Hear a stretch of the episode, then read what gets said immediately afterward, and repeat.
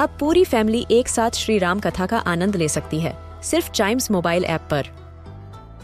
जानिए श्री राम के बचपन से लेकर दशानन वध तक का सफ़र। सरल रामायण, घर के सभी सदस्यों के लिए। आज ही डाउनलोड करें चाइम्स मोबाइल ऐप एप्पल या गूगल प्ले स्टोर से.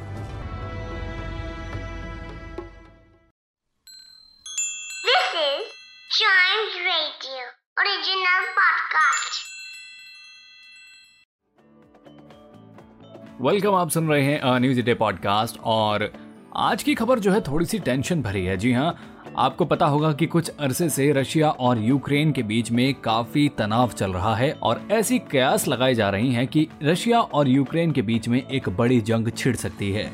जी हाँ दोनों ही कंट्री एक दूसरे के सामने अपनी फौजों को खड़ी कर रही हैं और लगातार टेंशन बढ़ता जा रहा है। तो ऐसे में इंडियन गवर्नमेंट ने यूक्रेन में रह रहे इंडियन स्टूडेंट्स को ये एडवाइस दी है कि वो जल्दी से जल्दी यूक्रेन को खाली कर दें और इंडिया लौट आएँ। जी हाँ इंडियन गवर्नमेंट ने अपने स्टूडेंट्स को तीसरी बार सलाह देते हुए ये कहा है कि जो स्टूडेंट यूक्रेन में रहते हुए पढ़ाई कर रहे हैं, वो यूक्रेन को छोड़ दें अपने यूनिवर्सिटी से किसी भी तरह की ऑफिशियल कंफर्मेशन मिलने का इंतज़ार ना करें, क्योंकि ऐसा करने से हो सकता है कि कुछ देर हो जाए जंग छिड़ जाए और अगर जंग छिड़ती है तो फिर उनके लिए वहाँ से निकलना मुश्किल होगा और वो मुसीबत में फंस सकते हैं।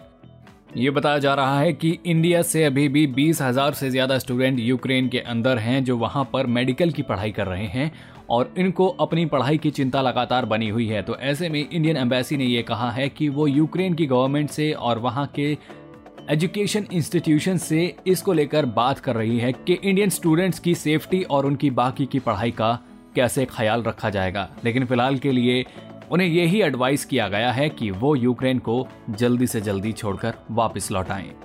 उम्मीद करते हैं कि जंग के हालात ना बने क्योंकि जंग से किसी का भी कभी भी भला नहीं हुआ है। इसका इतिहास गवाह है और रशिया तो बहुत अच्छे से जानता है। ऑलराइट तो ये था आज का न्यूज़ डे पॉडकास्ट उम्मीद करता हूँ कि आपको पसंद आया होगा। ऐसी ही खबरों के लिए बने रहिएगा हमारे साथ। And yes please do like share and subscribe to a news a day